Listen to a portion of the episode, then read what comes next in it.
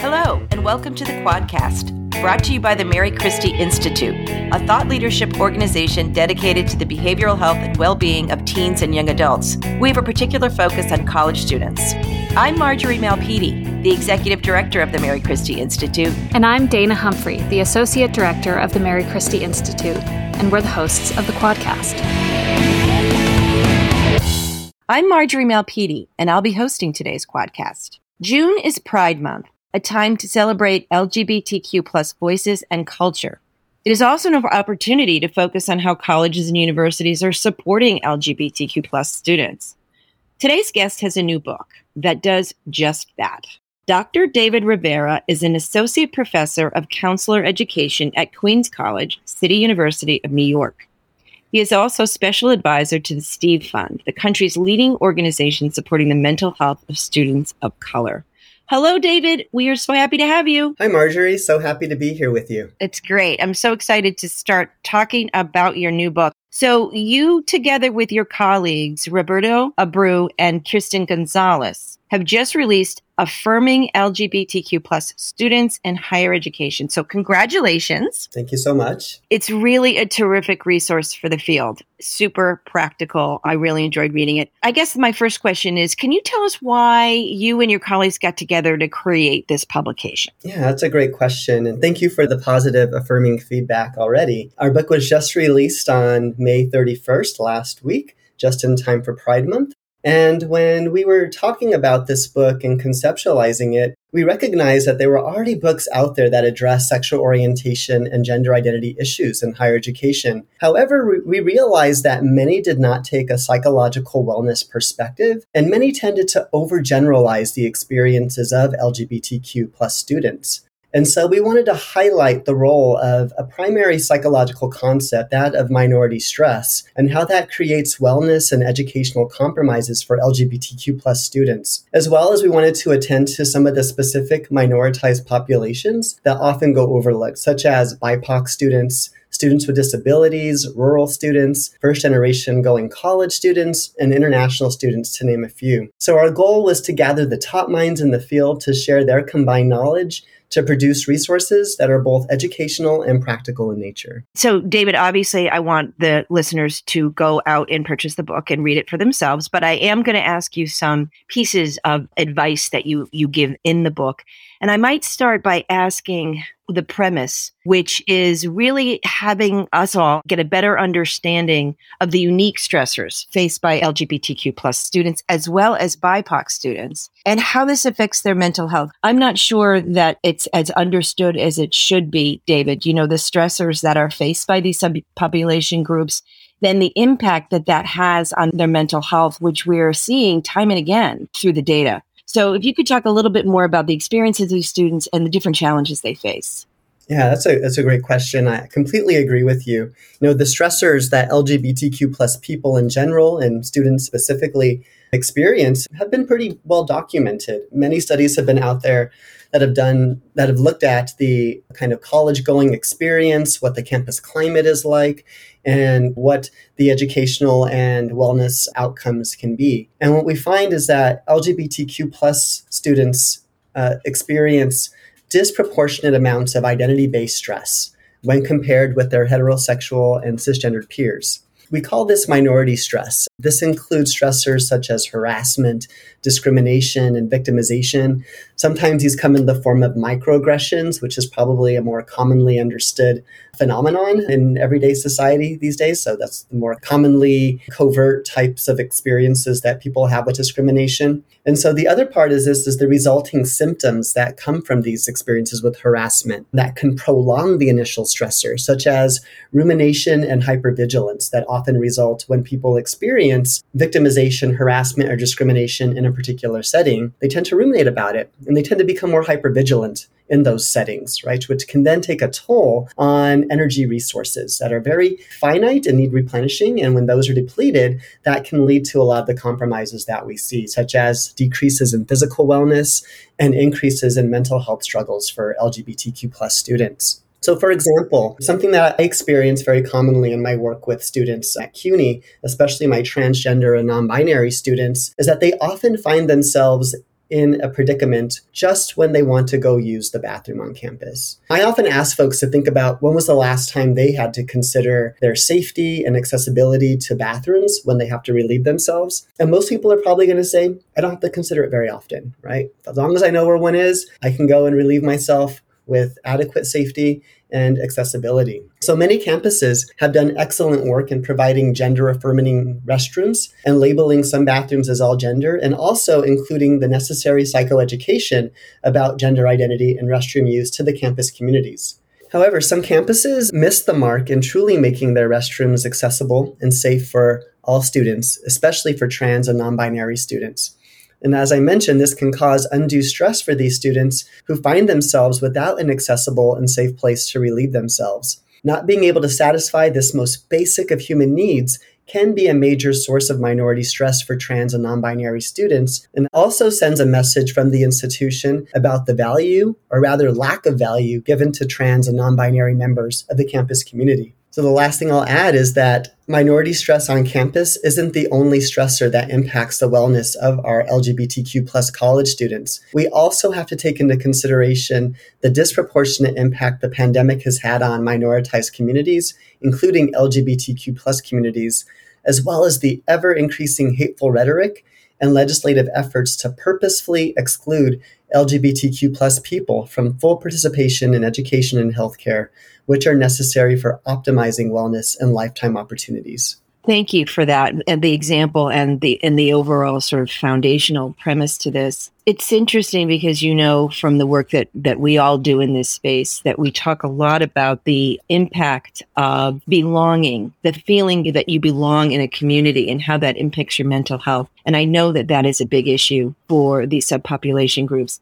I want to dig in a little bit deeper on this and ask about intersectionality because we hear this term often, as your book points out, it was sort of developed for the field, I think, in the late 80s. Why is the intersectionality so important to what we're talking about in terms of identity? That's a, a great question. And I want to also start with that concept of belonging that, that you mentioned. I do a lot of work in diversity equity and inclusion, DEI, right? The B is often missing. And I think the B is probably one of the most important dynamics in DEI work, right? It's not enough just to include people, right? We can, we've been doing that for quite some time in higher education, but we've been doing that without purposefully inducing a sense of belonging for students who have been historically excluded from higher education, including LGBTQ plus students. And so this idea of intersectionality becomes really important because what really happens when intersectionality is kind of experienced by students, is experienced by the campus,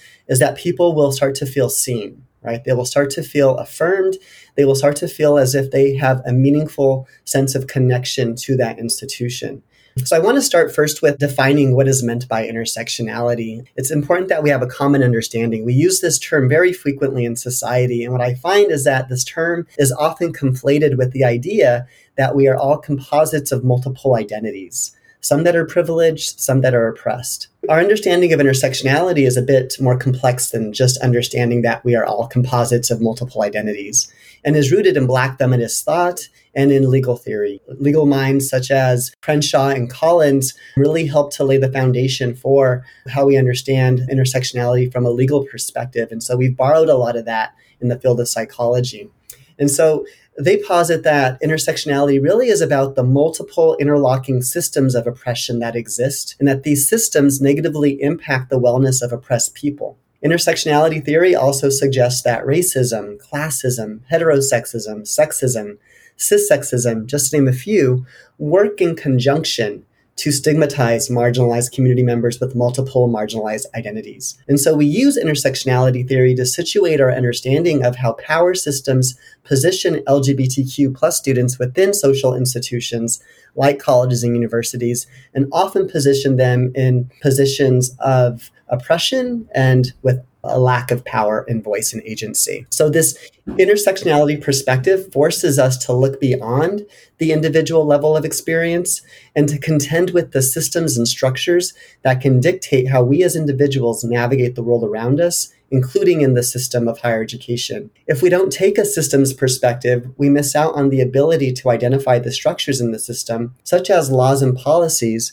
that create the minority stress we are attempting to alleviate. Identifying these harmful structures is necessary to the process of dismantling these harmful structures and replacing them with structures that are affirming of LGBTQ plus students and all students in essence many that our book provides practical recommendations for doing so. So, if there were ever an opportunity to have an ecosystem where you actually might get this right, taking a positive view, then it would potentially be on a college campus, correct? Which is why this work is so important. So, let's talk about that. What colleges and universities can do to better support these students, which is really the premise of the book, particularly in the area of mental health and well being. So, uh, one of the things I love about the book is the practical advice you provide for a range of students on a range of campuses. I mean, you really lay it out for administrators and students which I also loved that you actually speak directly to students on this and provide them with some advice. But I wonder if you could talk, David, just generally on the main principles for improving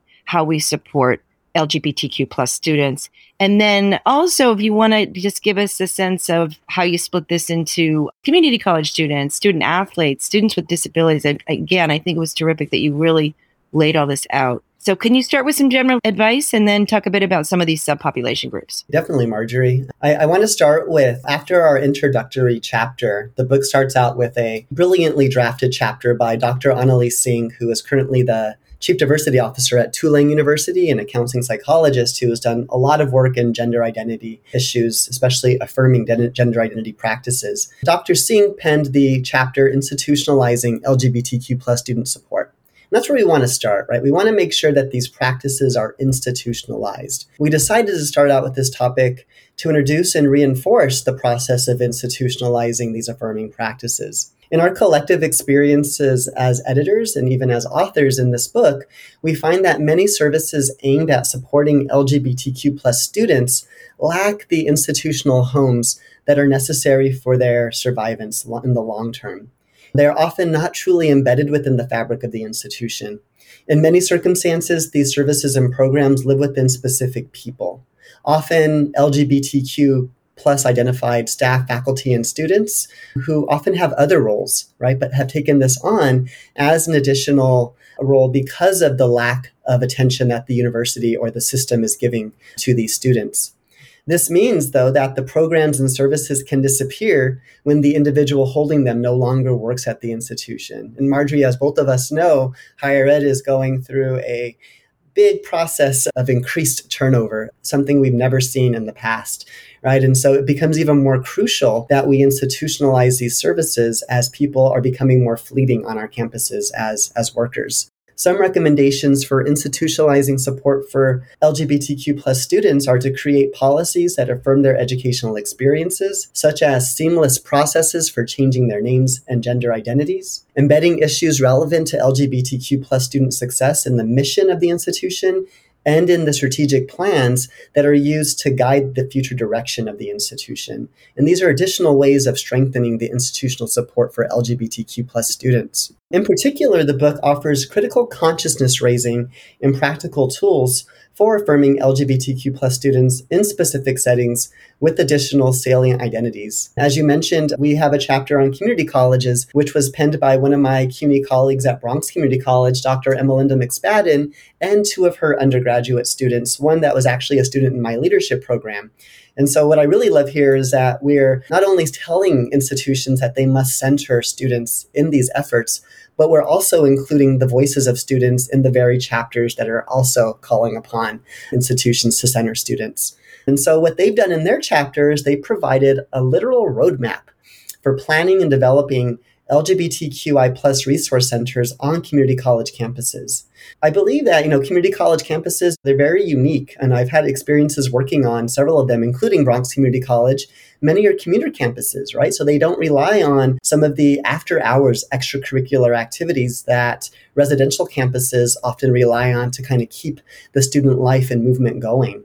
And so there might be additional structures that community colleges might want to put into place, such as resource centers. And so, based on their experiences developing a center at Bronx Community College, these authors share specific strategies for doing so on other community college campuses. In relation to transgender and non binary students, our authors Luke Allen and Laura Dickey who are incredible experts in gender identity and gender diversity, and whose work has been used to develop guidelines that the APA uses for recommendations for working with trans and non binary people, wrote this chapter. And some of the recommendations they offer are that institutions must make modifications to make restrooms and student housing safe and accessible places for trans and non binary students. Again, it's not good enough just to offer a all gender bathroom or a student housing environment that is inclusive of all genders there needs to be an educational component and that's often what we find missing is that educational component that helps to lift the collective consciousness of the campus so that people have an understanding of why these services are being implemented and why they are definitely needed for the success of these students on our campuses. When we think about students with disabilities, you know, our one of our leading experts in the field is Franco Dispenza, and him and his researcher research team wrote this chapter on strategies and practices interventions in higher ed. And they really say that they should incorporate some things that we already know. So we know that universal design principles are helpful in making environments more accessible more safe, more affirming for people with ability issues. It helps to bolster resilience. It helps to ease the transition into college and into the world of work. If anybody is not familiar, just very briefly, universal design is the design of and structure of an environment so that it can be understood, accessed, and used to the greatest extent possible by all people, regardless of age and ability. They also say that students need support both in and outside the classroom.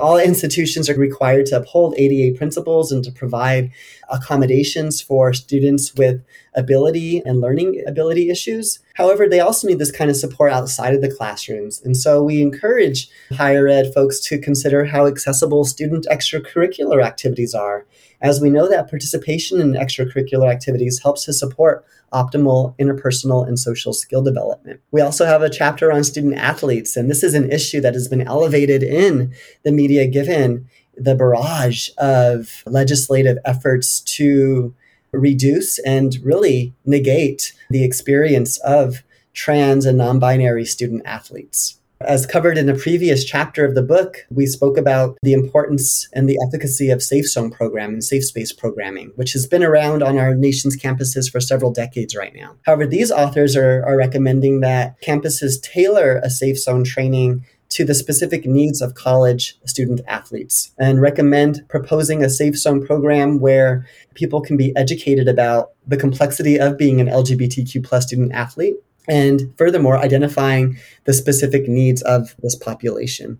As mentioned earlier, the book also contains chapters on some areas that have been overlooked altogether in the field of LGBTQ plus studies. One population that is very near and dear to my heart because of my own lived experience is that of first generation going college students. So I myself am the first in my family to go to college, and I understand the complexities and challenges of being a first gen college student, compounded by my other minoritized identities as a queer person of color. So, this chapter, penned by my colleague Alison Cerezo and their student Amaranta Ramirez, illuminates the experiences of LGBTQ plus first generation going college students and offers ways of affirming their experiences. For example, they recommend a specific focus on the social adjustment to college and in building social networks and social capital necessary for optimizing one's fullest potential and overall educational success. The authors also provide recommendations for helping students from low income backgrounds build financial security, which we know is often an issue that can limit and prevent students from completing their college journey. And finally, I want to talk about rural students. Again, another under-investigated population that I highly relate to as someone who was born, raised, and partially educated in Wyoming, probably the, one of the most rural states out there. I can relate to these experiences. Again, I never read about the experiences of rural LGBTQ plus students until this chapter came across my editorial eyes. And these authors talk about fostering resilience, improving program offerings, and proactively engaging the rural LGBTQ plus population through outreach, as these are important to the success of these students. David, that was absolutely terrific. I feel as though I learned so much just in the last five minutes. So thank you for that. I have a couple of last questions here, and I want to bring you because you've been terrific giving us examples and practical advice. But I think in the last few minutes we have, I want to ask you about some big picture stuff like mm. culture. Colleges and universities are mirrors of society. All of us in this field really do work, a lot of work around engendering flourishing in students, right? At creating campuses and communities where every individual thrives. And I'm always struck by the importance that diversity plays in that. And when I say that, really it's about respect and acknowledgement and support of every person that is participating in your community. And so it's almost everything when you think about it. And I know we have these great terms like DEI and whatnot, but I do have a question here. I'm getting to it. You in the book, you talk about it as a the book itself actually is a call to action, and I wonder, given what I just said and all the great information that you gave me, um, gave us today, what do you think really needs to happen for us to be able to get to that point where everyone on campus is feeling as though they belong? That is the trillion dollar question uh, that we have here.